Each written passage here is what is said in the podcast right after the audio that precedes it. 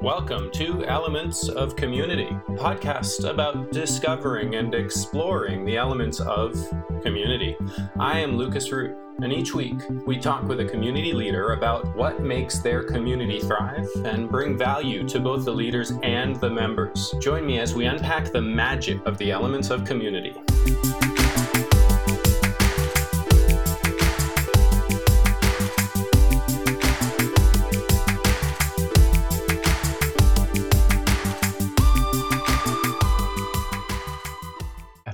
Live. Ruoyun, thank you so much for joining. For those of you who don't know, Ruoyun has been becoming one of my very good friends over the last six months or so because we met inside the community put together by Marusha Murphy, who was on the show about six months ago. And the community is called the Revolutionaries. Ruoyun, thank you for getting to know me and for hanging out with me and for, you know, banging big ideas back and forth over the last several months. And also, thanks for introducing me to Guanxi. Yeah. agreeing to come on. Thank you for having me. Yes, it is lots of fun. We're expecting like a typical one hour get to know each other conversation and ended up in like a, what is it, a one and a half hour like deep dive of the human evolution and i was like mm-hmm. there's finally another human that gets my brain. And when we first met marisha was like Ruoyun you need to talk to lucas. Like your nerdiness of extreme human evolution he is on the same brainwave as you. And i was like yes. And then it continued. So it was it was wonderful. Yeah it's really fun because it's like i was talking one of the things that i talked about is like i can see as someone that is really deeply in the trends world, especially people don't realize this with so my background is social media and digital marketing and people were like oh that's fun it's, you're just creative and i was like no social media is a direct reflection of human society and when i look at mm-hmm. trends and analytics i'm looking at the trends and analytics of human evolution which as a history nerd is like my jam. I'm like being paid to do it in real time. And so it's really fun in that space. And then being able to have someone like Lucas to be able to nerd out about is fantastic. So Lucas was like, I want to have our nerdiness on a podcast just so that other people that are equally interested in the human evolution nerdiness can partake. So I was like, all right, I'm here. Let's That's go. That's right. I didn't realize it, but I built this podcast a year and a half ago just for this conversation. Aw, that's so cute. I love it. I like it's like everything happens and unfolds at the perfect time and perfect place, as the saying goes. As the saying goes. yeah. Yes, I'm sure that is a meditation quote somewhere in the many things of combat. So I'm not going to take credit for that quote, but yes. I'm, uh, you know what? It's probably Rumi. Probably. Probably. That human is a very deep, old soul of a human yeah. that just sees the world. Yes. Yeah. Yes. We love it. Yeah. Cool. So, um, you were, uh, I mean, you and I know each other fairly well. You were saying in the green room that you're in several different communities. Yes. Like me. So, Yes. We're like, the joke is like, I'm an insider where I get to go into different groups because, like, if you think about it, Lucas, when we were growing up, it was clique based, right? Like, think like early 2000s, hyper clique. Like, you must belong in a clique. And I remember growing up being like, I never belonged in any single clique. And that's the reality of being human beings, is that we're multivariants. So we have multiple different interests in multiple different groups. And my background, for those of you that don't know me, I am Ruoyun. I'm a human centered marketing and business advisor. And my real day to day life is, like I mentioned, being a nerd about this ever changing human algorithm, but also at the same time, really looking at just how human beings evolve in this space of innovation and business. And what I do today is work with clients at that very deep level of creating an environment that allows their human creative geniuses arrive and thrive and create the next innovation for their company. And that's what I do on the day to day. And that has evolved over the years of being a speaker, to create the next evolution for me, it's funny that you were talking about human evolution and our personal evolutions. My next evolution is creating a community called Humans Behind the Brand. Mm. Because the philosophy is that in order to do human centered business and really connect at the human level, because people do business with people, not just business, we have to honor the human beings behind the brand. And that includes ourselves as business owners, but also very specifically our team. And so, Human Behind the Brand is a community that allows creatives, marketers, content creators, all the people that make the brand come to life, have a place to gather, nerd, and grow as a human being along the way. So, it is going live hopefully by the end of this month as we're filming. So, it'll go live as it becomes and i'm excited because being a marketer in this world is a very lonely road because you you're usually the solo superhero human on your team and and up until this point it's like all the in-person mega conferences where your brain gets crammed with way too much information in 3 days and sometimes you have passive communities on like Facebook, etc. There's not really like a community to just grow and be human centered. So this community is designed to be where I get to host a space for that. But yeah, that's uh, the evolution. Yeah. I'm right there with you too. Uh, I was growing up like you. We were growing up. We're talking about it now, right? I was growing up, and one of my friends was sitting in a classroom, and the teacher, you know, looked out at the class and said, "Hey, um, who can tell me where beef comes from? And this is not a joke. I grew up in the backwoods of Vermont. And one of my friends sitting next to me said the supermarket and meant it. And here we are in the backwoods of Vermont where you would expect them to actually know better. And he said the yeah. supermarket and he meant it. like that's where beef like, comes from, the supermarket. So completely disengaged from the whole entire supply stream and like how everything is interconnected. I mean, we're talking our intention of the theme today is talk about Guanxi, and I want to give a very like Western, modern, tactical view of it. Is from the time you wake up till the time you go to sleep, or like within the first hour, you actually interact with at least 20 separate different companies in ways of like from your electricity, your water, the air conditioning, all the things you've interacted with so many different things. And those all are business relationships. Like people don't expect to have a business relationship or a relationship in general with their energy company. But I'm in Texas right now with like 100 plus heat weather, I am very aware of Austin Energy and what they put out there and the way that they communicate things like power outages and stuff like that and how they've mm-hmm. done it and like the nuance of how they handle that conversation builds trust mm-hmm. at the mm-hmm. end of, and that's the point of it it's not about points of connection is how trust is being built for it so yeah yes and that's the measurement of success yeah. In business. Yeah. Yeah. But what it illustrates is, you know, beef comes from the supermarket. Or one, one of my favorite analogies around this conversation is how do you make a pencil? And the illustration is that what we've done is uh, amazing. What we've done is amazing. We've created an absolutely extraordinary machine that makes it so easy for us to have the things that we want.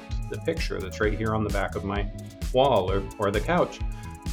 Uh, those are hard things to have. I can't make a couch in a day. Like, I don't have the skills for it, I don't have the material for it. And yet, in a day's worth of labor wages, I can purchase a couch that cost me a day of work because we built this absolutely extraordinary machine. And one of the unintended side effects of that machine that we've created that gives me the capacity to have anything I want anytime I want, for the most part, even delivered to me, is that it takes all of those relationships and makes them faceless. And so we're more connected than we ever have been before. The more lonely than we've ever been before. Yeah. Yeah. Yeah, people are like, well, we're all connected on social media. And I was like, ah, uh-uh, social media is just a reminder of connection. It is That's like exactly literally right. someone saying hi bye across the room from you. It's like, hello, goodbye. And that is it. There's no nuance, there's no conversation, none of that stuff. There's DMs, like private one to one messaging. You might have a side conversation in the common threads, but that is equivalent to like you guys are waiting in line for coffee and you have a random five minute conversation that like that's not deep at all yep. in any single way. And so it's the people feel lonelier than ever and it's been put on a big stage like that was highlighted so much because of the pandemic of the loneliness that people occur to and then that brings forth the question of like well is it depth of the relationship or quantity of relationships because social media has again highlighted and basically congratulated the concept of gaining a lot of followers, mm-hmm. aka quantity of relationships, but they're all surface level. There's literally no brand loyalty at all. And if we're talking about if we're switching the expectation that success is not money and material gains that you make in the world, but impact and legacy and trust that you build in the world, then that follower count is useless. Completely. Yeah. It's completely useless. It's funny. I connected with somebody on LinkedIn the other day. And when I connect with people on LinkedIn, the first thing that I try to do is set up a Zoom coffee date. And, you know, I call it various different versions of that. But really, I just want to sit down and get to know you at one level of intimacy closer than the vanity metric of plus one on my LinkedIn follower count. Absolutely, because social media is not about like building connections. It's literally a reminder. How it's I explain to clients is like social media is the top of funnel and bottom of funnel. It is literally designed for you to remain top of mind. You catch their attention when you do expansion style content that goes onto like the for you page, etc. Again, entertainment these apps are entertainment apps. So you're just mm-hmm. landing on someone's feed for entertainment value. And then they like you and they follow you, but you have to turn them into a fan of your show. Yep. And social media is designed to continue warming that. But like, that's it. What is the in between? Like if we're looking at the hourglass, right? If they're going and funnel in, go and funnel out, it's not just land and be my follower on social media. It's like there's an engagement point at the middle of the hourglass experience, mm-hmm. right? And so for shows, it's like go actually watch the show, go actually watch the movie, listen to the music, get to look at longer form content, which is literally like click watch. So very low barrier of entry. And then for businesses, it could be experience the service, experience the product, and experience the community. Yeah. And all of that applies. By the, By the course. Yeah. Yes, exactly.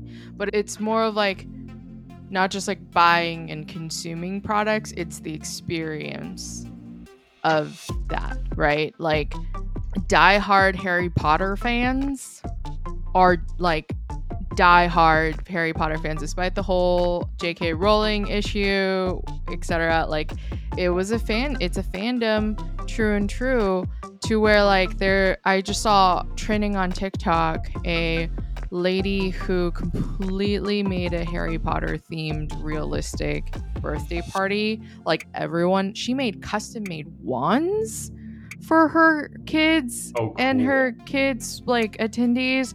She made an owl, like a legit life size owl out of a cake. I mean, she's prep. She works in that background as a props artist. I think that's her background. But I was just like, that level of fandom exists in a movie that has been out for over 20 plus years. Like it was out when I was in fourth grade but it has managed to create this legacy and, because and people, the books several years before yeah, that. Exactly. And the people, the reason why brands like that are so powerful is not because of just the experience of the book or the movie, it's the friendships people have building because they watched it together. Yep. That's what makes it so powerful is that common interest in the fandom. Yep. And that's when we talk about like community of like what's a good community versus not a good community is when a community is powerful when the host has empowered the attendees of their community members to interact with each other. That's the, measurement of success. When a host has empowered the community to self interaction. Exactly. yes, it's not a me show. It's a how do we interact with each other and build something. That's a true powerhouse. Like think of your favorite party. Like if you go to any parties, I mean we're both introverts, so it's not really easy for us to go to parties, but like think of like a party that you went to where you left feeling very energetically invigorated, like you were Mhm. excited, right? Like you had solid interactions out of there and it wasn't like you probably went to the party because the host invited you and you're like, Yeah. okay, I know this person. But then you left making friends, Right. right?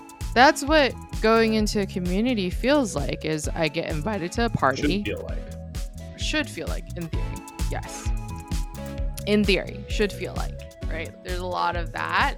And so it's like how do you create and garner that? Like as brands and developers of brands we play the multiple hats. We are the event host and the host of the party as much as the like talking head dictating that space. Like we are creating the lifeblood content that is discussed as much as creating the experience for the content. In the content, real time. Yeah. Mm-hmm. Mm-hmm. Yep. Yeah. Like that's the so that's like the Western fe- sphere of what is evolving. And I think if you're listening to this, if you're a viewer following Lucas for a long time, you probably already got the memo that success is not based on materialistic gains, but based on legacy and impact. But if you're watching this for the first time, let's really reiterate this is that what is counts as a loving and fulfilling and successful life is not how much money you have in the bank or power or market share. It's Mhm. about what is the trust and lasting impact that you're creating in the world. Right? And that's like, and that is a concept that's been around for thousands of years before money was a thing. Right? Because that's how people were comfortable with trading in the beginning of civilization, right? Like money, like coins didn't exist, currency didn't exist for a long time in evolution. So, which is trust. Right? And we're slowly like to your point earlier of like we have everything so easily accessible where there's a saturation. So Mhm. now it's like basic survival access things no longer matter. It's about what we truly care about. Beef comes from the supermarket. Yes. Now, me personally, I've taken that concept and turned it on its head. I personally have a direct relationship with the farmer that raises the cows that I eat. So much so that I actually go meet the cows a couple of times a year, sometimes as often as once a month. Because I consider that to be an important part of me feeding into, unintended, feeding into the supply chain that feeds me. Yeah. But if you think about that, like that's a for normal humans, and I say this because you and I are probably fall from the category of being naturally entrepreneurs. We get labeled as superhumans just because we've naturally done things not normal of the past. But like if we're talking about this, it's like I don't want that concept to just be considered like, oh, it's a superhuman act, it's an outlier act. And I was like, anybody can do it. And I could hear like if someone heard you say that, they're like, that's great, but I have to do that for all of the companies that I interact with. That's a lot. That's a lot. And I was like, right. I was like, don't. well, you don't. It's the same thing of like when we talk about social justice for companies and brands, right? Like so many people are like, you have companies need to be more socially aware and they have a voice. They Mhm. need to say something. And I was like, okay, well, just like how we don't expect average any human in general to like do everything all at once because there's just no capacity or bandwidth to that. Why are we expecting these companies to do the same? And it's all about progress at the end of the day. So it's that question of like, instead of spreading ourselves thin and only like hitting bare surface, what if they focus on the things that we actually care about? So, like, in Lucas's case, he cared about like how he's feeding himself and in turn feeding the environment. And that's something that you're nerdy and passionate about. It- what is something that like for a listener what is something that you're passionate about? Like I'm super passionate about plastic and recycling and things like that. And because I live in Texas and it, I am very lucky that I live in Austin where we have good recycling systems and certain areas have composting. And then I go out to East Texas and there's no recycling. And I'm like just crying inside. And I come out of like I lived in multiple different countries, both in Europe and Asia and here. And I would lived in Korea and Japan, where it's like 12 styles of recycling, like ultimate use of like they import trash from other countries because they don't have enough to field the way that their systems are done. And then I come here and I'm like, why is it so hard to figure out what I can or cannot recycle? So we like, so one of the things that I did was like, okay, if I can't consciously be confident in how things are being recycled in the system out there, I can at least control my purchasing style. So mm-hmm. if I historically use a ton of paper towels, I mm-hmm. switch to towels. And then my trash like decreased, and I'm gonna go a little bit more feminine. I switched into using a period cup, menstrual cups, mm-hmm. versus traditional tampons. Which, for any woman out there who is questioning on it, you save hundreds of dollars. I have saved at least probably close to a thousand dollars now in the last five years of adoption that I've switched over. And you never have that moment of shoot, I have to go to the store to buy tampons. Like as a female, that's awesome. And that stuff is not recyclable in any single way. It goes straight into the landfill. You are screwed at that point. So it's like these little points, but it's like it's something that I'm genuinely interested in. And I think for every human being who's trying to adapt or evolve and change for the better of humanity, it's about start with your interests and then branch out. Because even if you start there, it's start better. Exactly. Exactly. And just being aware. I think the biggest thing that came out of that earlier conversation of beef from the supermarket is like to your point they're just not aware of the intercanality inter- intricacies of it. I think people are starting to slowly be aware of the intricacies like the supply chain like everybody's like everything is more expensive. And i was like welcome to trade wars. Fueled by gas. Which then makes uh, and then i was like let's actually question how inefficient our distribution systems could be.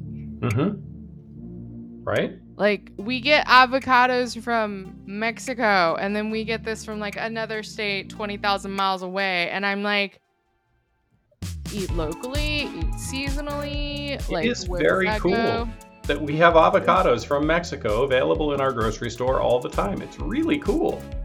Yeah, it's a lot. It's insane oversaturation, though. Like, I have friends that I used to have a a lot of friends from Japan because we were I had a, in my university we had a sister city in Japan and I was part of their exchange system mm-hmm. program and so I just remember distinctly one of my friends coming to the US for, for the first time. And we went into the bread aisle and there was like, you know, 30 different versions of bread. And she was just like, I've never seen this much. And she's coming out of Japan. And that is like product marketing central. Mm-hmm. And she was even shocked. And then my nerdiness was like, okay, let me compare like the variations. Like even in Japan, in like their most common form, they don't have the level of saturation as we do. They have yep. really genius product marketing, but like they only have like 10, maybe 20 versions of something, whereas we have like 30 to 50 versions of something instead. Yeah, go down the cereal aisle. Oh, God. I mean, I appreciate it. I have How many different uh, ways diabetic friendly cereal. yeah. I mean, like I appreciate it, right? Like I have diabetic friendly cereal that's now available to me, although it costs like triple the price of my favorite thing. But like, and then we question why do we eat cereal? But that's a whole other kettle of fish. We it's can like, go there yeah, if you want. No, that, that is like a lot of will blow. If if people are interested in a part two of questioning why we have so much things, that could be a second episode. Yeah. If the viewers are interested, we can go down that route. But everything is interconnected, and I feel like people don't recognize the interconnectedness, and they take it for granted. a lot Yeah. of the things Yeah. that happen. This amazing machine that gives me anything I want whenever I want, right here at my doorstep, and is on faceless. steroids. Like, look at Temu, Shein. There's Mhm. a lot of ethical problems in association to why that is so cheap. But that aside, like, that is like capitalism on steroids. Yeah, it's amazing. It is. But also, like, the. And it's faceless. Well, I invite you to look at. There's a. Um, if you ever get a chance, you could look at the Swoop documentary on Shein. hmm I think I sent you the link for it. There's a reason why, because you can always, the reason why it's faceless points back to the intention of the owner. Uh, Yes, that's part of it.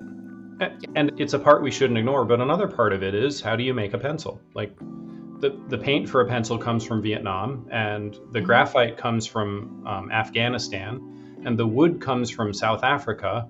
And um, all of that, plus the rubber, which comes from South America, all of that needs to be shipped to Taiwan, where they're all assembled into a pencil, and then they're shipped here. It's not even practical for it not to be faceless. Yeah, because Because there's so many moving parts, it is actually impractical for it to not be faceless.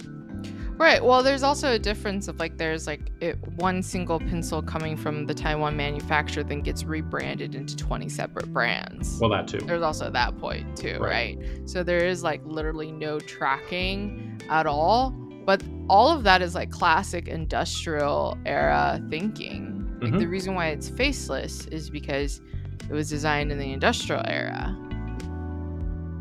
But Whereas my like, beef yeah, is no longer faceless.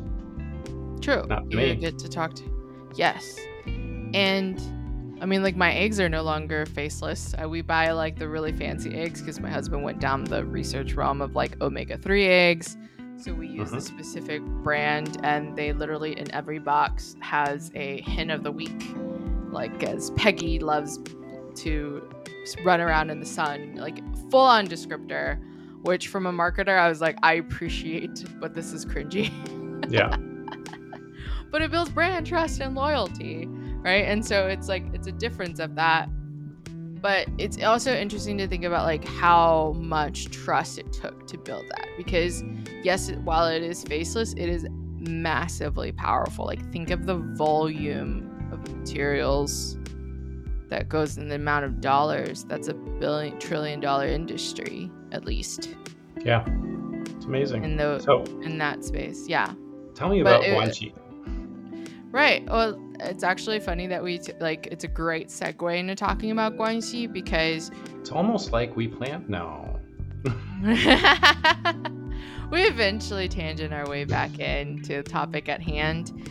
If you think about these, the weight of impact built in these business deals, Guanxi plays a huge amount of role. So Guanxi is uh, in Chinese the concept of relationships, and when you deal with collectivist countries like China and different places, like relationships is the key. It is about how you build trust. Like there is a saying in Chinese culture, you don't make a business deal with someone unless you eat dinner with them five times because Mm. you have to get to know about them and all the things. And if you think about it in concept of like these deals that ended up where the manufacturers in Taiwan, that took at least five to 20 meals because that's a trillion dollar deal that is being decided over it can't be done in two sales calls. People need to know them and trust them because it's shifting and building a whole industry infrastructure. Like think of the millions of lives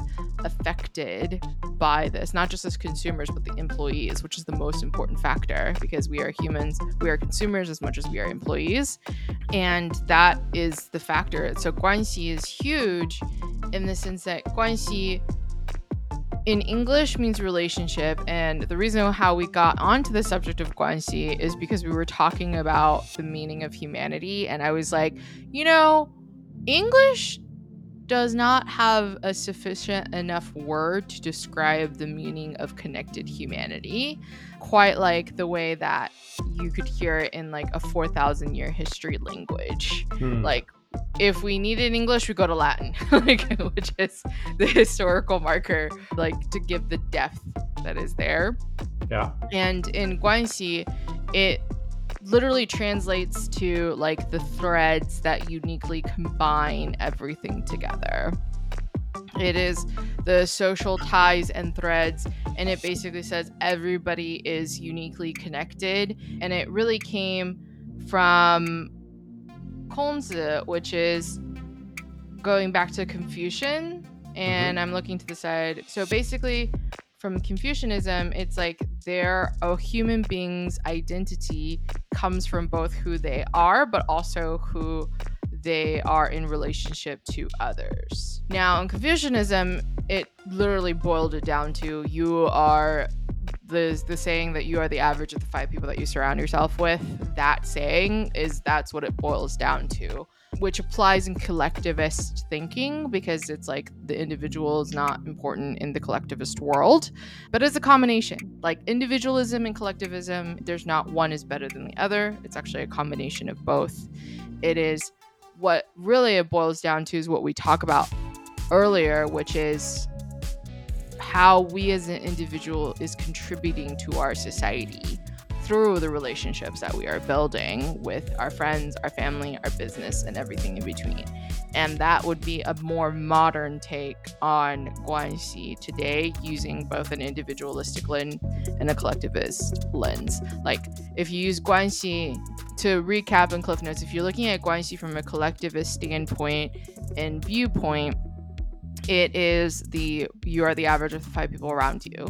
But if you take away an otherism formatting, which is collectivism versus individualism, and you just purely look at it from a human humanity perspective, it is about how an individual is contributing to the greater good overall at that point. So that is Guanxi in a nutshell. And we've talked a little bit up to this point about how it shows up in the Western world, like all the way that you touch.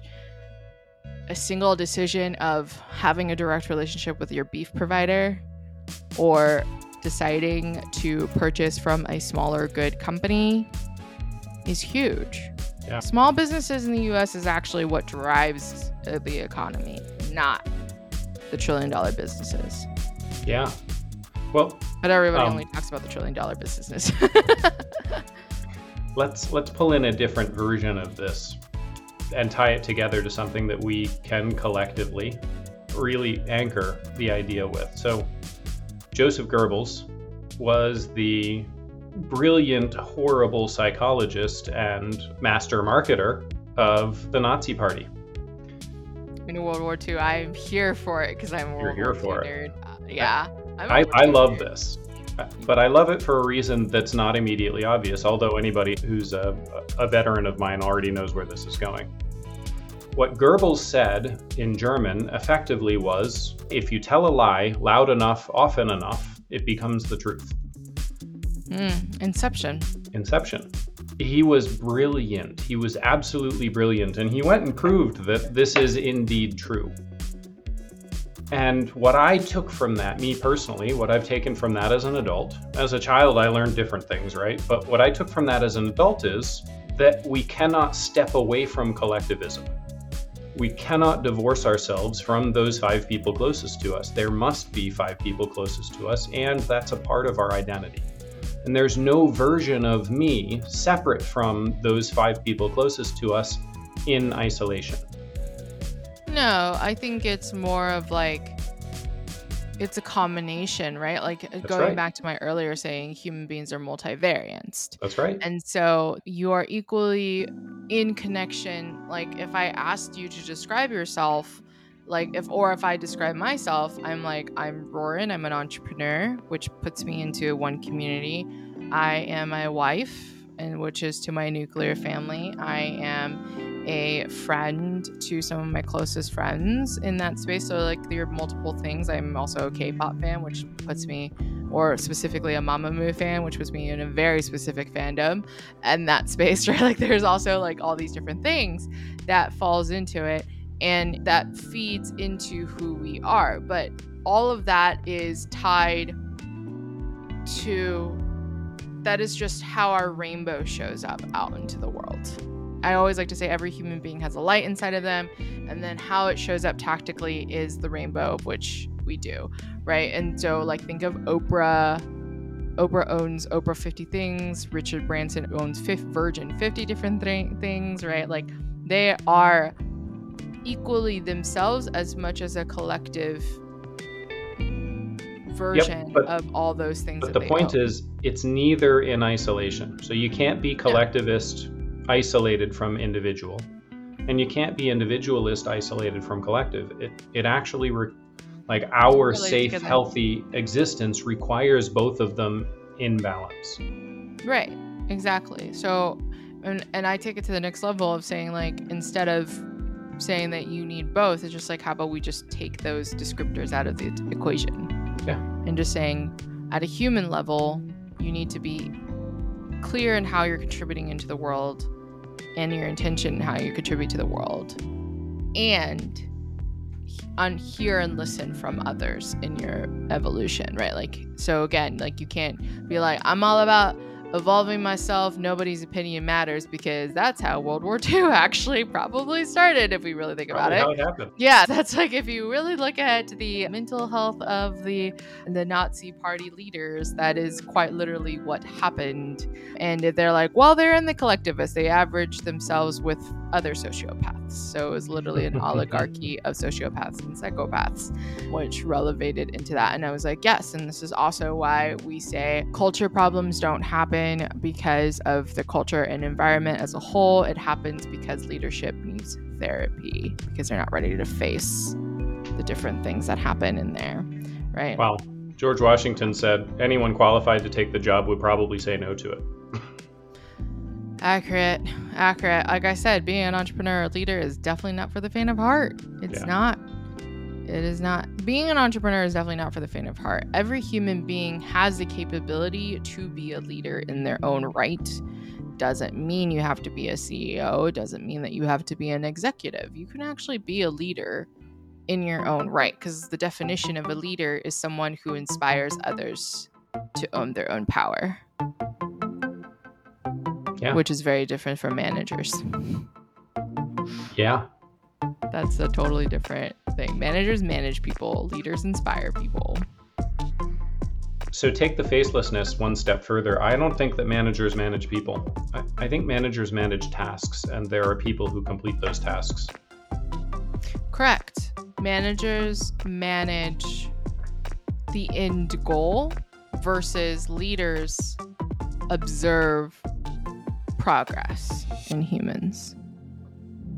And so leaders are designed they nurture it leaders are goes back to that example of being a host of a community, right? It's they inspire innovation and it literally starts with realizing that they can't be the answer to everything. Mm-hmm. That's like step number 1. and uh, realizing that in human creativity and collaboration is where innovation thrives. Yeah. That's like the big part of it. But that starts with trust, right? So, like, the big, if there's like one big cliff note that I would leave people with is that the definition of power and success in this world is the trust. Again, the guanxi that is built because it's all threads. You either literally are hanging by a thread or you have a very strong rope, iron chain link, something. Like think of like the gold strands. There's actually a concept of emotional strands, which is about energy use, which is a whole other kettle of fish, but people are built on connections of that thread and that connection is equal. Right? Like you hold one end and I hold another end. Yep. That should be the proper way of creating a relationship versus power dynamics. Yep. Yeah. No one should have a hook inside of you. And if you have a curiosity what that means in power dynamics, I suggest people go watch the Colleen Ballinger. That's a clear example of threads and power dynamics. Yeah. In a very scary way because her audience are kids. Like people get all caught up in like, oh my god, she's like grooming them for sexual stuff, and I was like, it's about power. It's not about how she did it. How she did it, absolutely horrible, but it's power. World War II, very deplorable ways, but it was all about power. Yep. If you hear the manifesto of Hitler, it's about power. His end goal and intention is power. And he just decided to choose the worst ways and he managed to do it. Yes. And you should read it. Yes, you should. There's a reason why it exists. There's a reason why it's not banned. Yeah. People are like, why is this still available? It should be censored.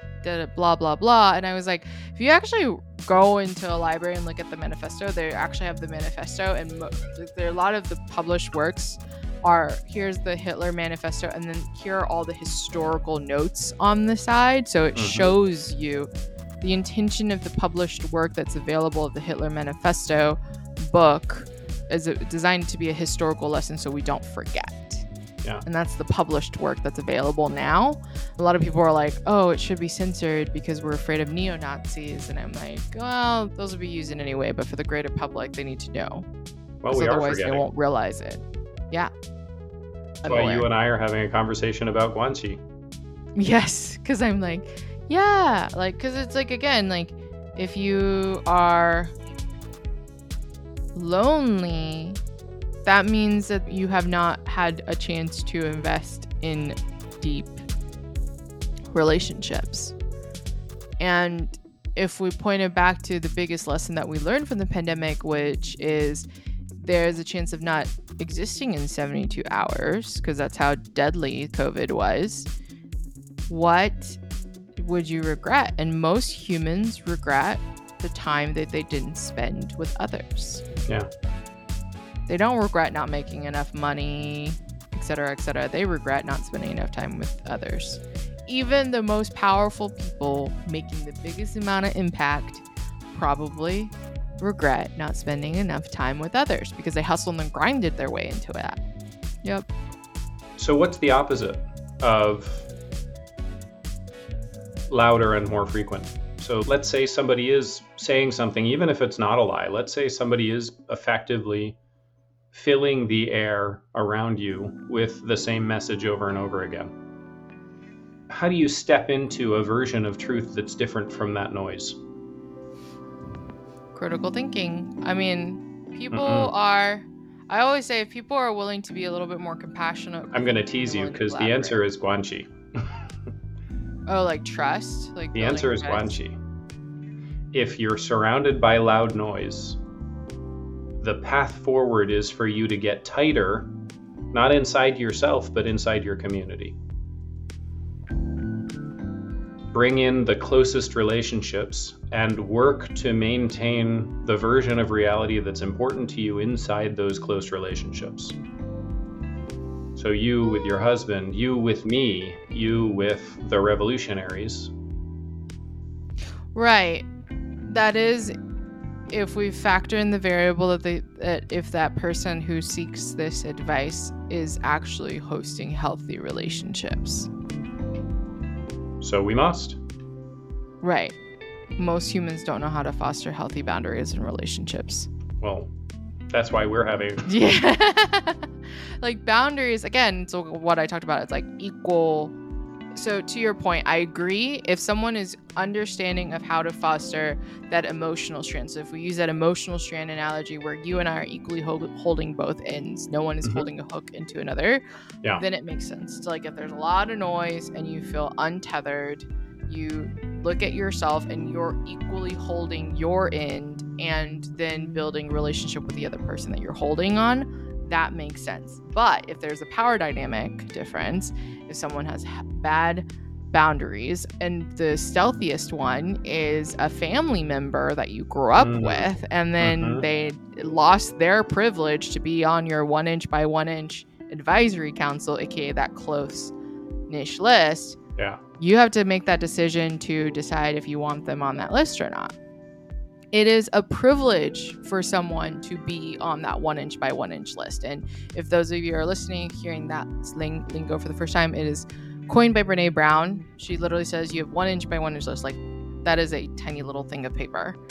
There are only so many names that exist on that paper, and no one has direct access into that. Not your parents, not your husband or wife, not your significant other, not no one, not even God, or whatever you believe. Yep. Yeah, I'm saying that, I'm calling that, not even religion, because usually religion is dictated by a messenger, and that is another human being that may or may not mm-hmm. have privilege. Yeah. Now, how you perceive the actual written text is different.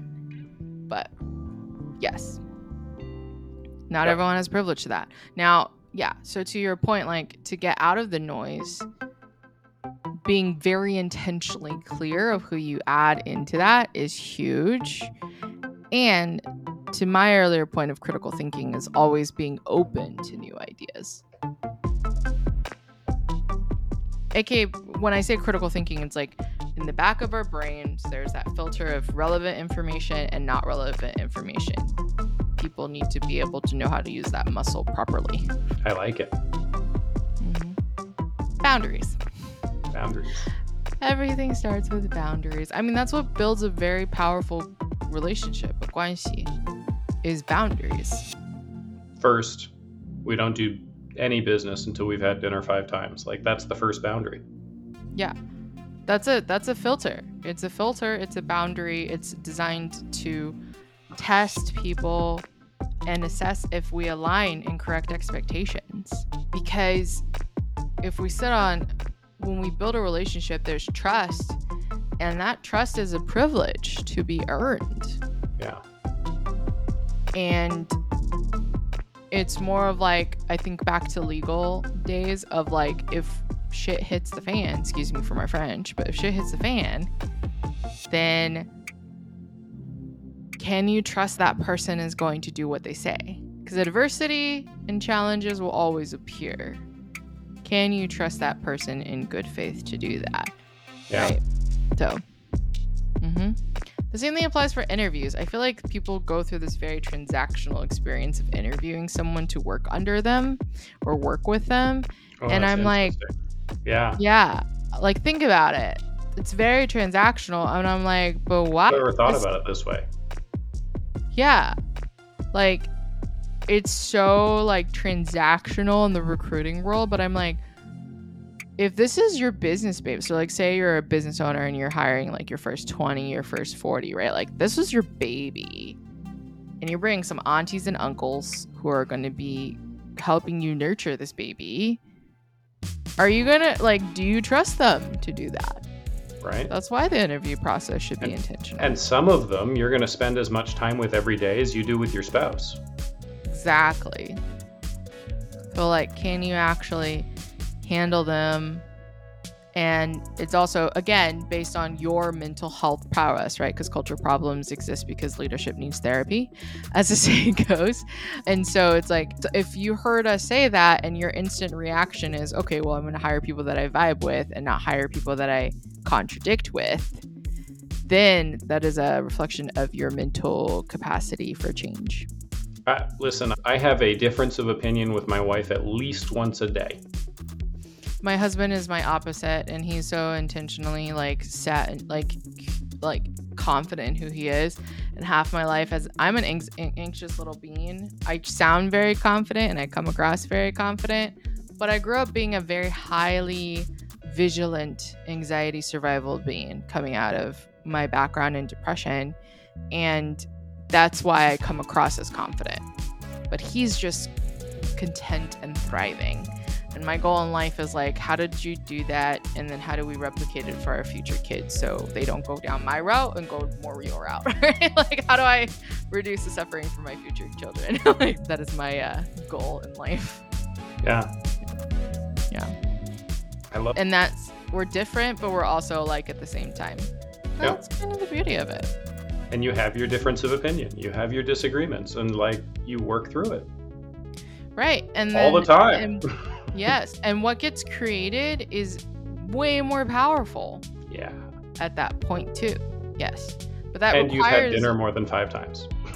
exactly definitely started with- yeah yes Well, it's saying it's okay to do that. Like, I feel like we live in such an insane hustle and grind environment that there's this like rush to form something. Hmm.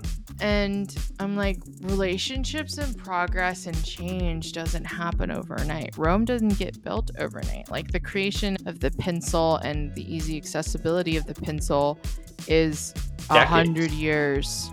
Yeah, It's a hundred 100 years old, and it took decades to get there. exactly. Exactly. Yeah. And so, and I feel like people only think in like two year time frames at most in the US At, Whereas- best. at best. Yeah. Whereas in Asian culture, it's like we think in 100 year impacts. We think 25 year goals. We think those. And it's not like we're tied to those longer impacts. We're here's our general direction. That's basically like here's the X marks the spot. And then it'll take us like 20,000 winding pathways to get there. Um, and that's okay right like that's like the things that we're tied to is our short-term goals and i even notice like companies who are like these are our goals but we're constantly in review a lot of people also think like create the goal and set to the goal and stay forever to the goal and as a j in myers-briggs i 100% get that and i also 100% get the anxiety that comes with not being able to hit that Hmm. and what I find really powerful in older countries and brands, like Toyota does this really well, is like they have a goal, they have a system, but they were always okay to say stop and always okay to call pause to say stop, to adjust and tweak. Yep. And I think that's really powerful to learn from. And that's like Guanxi is about like building relationships and they do it, but it's like constant relationships, right? Like the Mm. US is like one or two sales meetings, done, make the experience and never come back again. And I'm like, did you just waste money on getting that customer to come through? Like, get them. The value of a customer should actually be that the customer is making you money. Right? Mm-hmm. Like think about cost of acquisition and I'll like if people have been listening and they're like still not convinced on Guanxi and the concept of Guanxi, let me put it in very tactical Western marketing number terms. Guanxi and focusing on human centered marketing or anything like that with that lens is the way to make your brand resilient and reduce your costs because there's cost of acquisition in getting a customer through the door. So, say for And example, you spend 600 and a vendor, all things. And an So let's say- Exactly. All of the above, right? There's cost to all of that. So let's say hypothetically you have uh, $600 to get a customer through the door. If you do the typical hustle and grind, two sales calls, never touch on them again, you just wasted $600 and you never got anything from it. Like if they, it costs you 600, they spend a thousand, you make $400 profit. But if you never rebuild that continuous guanxi or relationship with them, or even think about it through that lens, you only get $400 from them. But if you focus on rebuilding that relationship, they come back again and again. So that builds and they bring a friend, Mhm. which is the free, most powerful, and brand resilient form of marketing ever. And that's actually how businesses build. There's a reason why there are hole in the wall restaurants that do zero marketing. Word of mouth. Bring a friend. Bring a friend. Yep. My experience was so good that the next time I go, I can't go without sharing this with somebody my wife, my best friend. I have to share it. Exactly. Exactly. And so that customer goes from a $400 profit to maybe each time you're making like a thousand dollars because you have now done that and they bring a friend which then gives you another thousand. So their value just goes from a two thousand dollars. So that becomes an infinite amount. You shouldn't be spending more advertising dollars each year and year as you build your brand. Like there should not be that. Otherwise you hit a plateau and you get diminishing returns. Yep. yes. And it happens at about 3000 a month, by the way. Yes case cost of acquisition yeah it is 3000 i did $600 for easy math but it is usually more than that yes Yep. but. Thank you.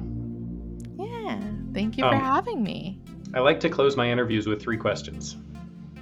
The first is for the people who have been inspired by you, what's the one best way they can find? They can find me on any social media platform or they can go to rxuconsulting.com and they can follow me on there, sign up for my newsletter, rxuconsulting.com. Yep. Yeah. Mm-hmm. Awesome.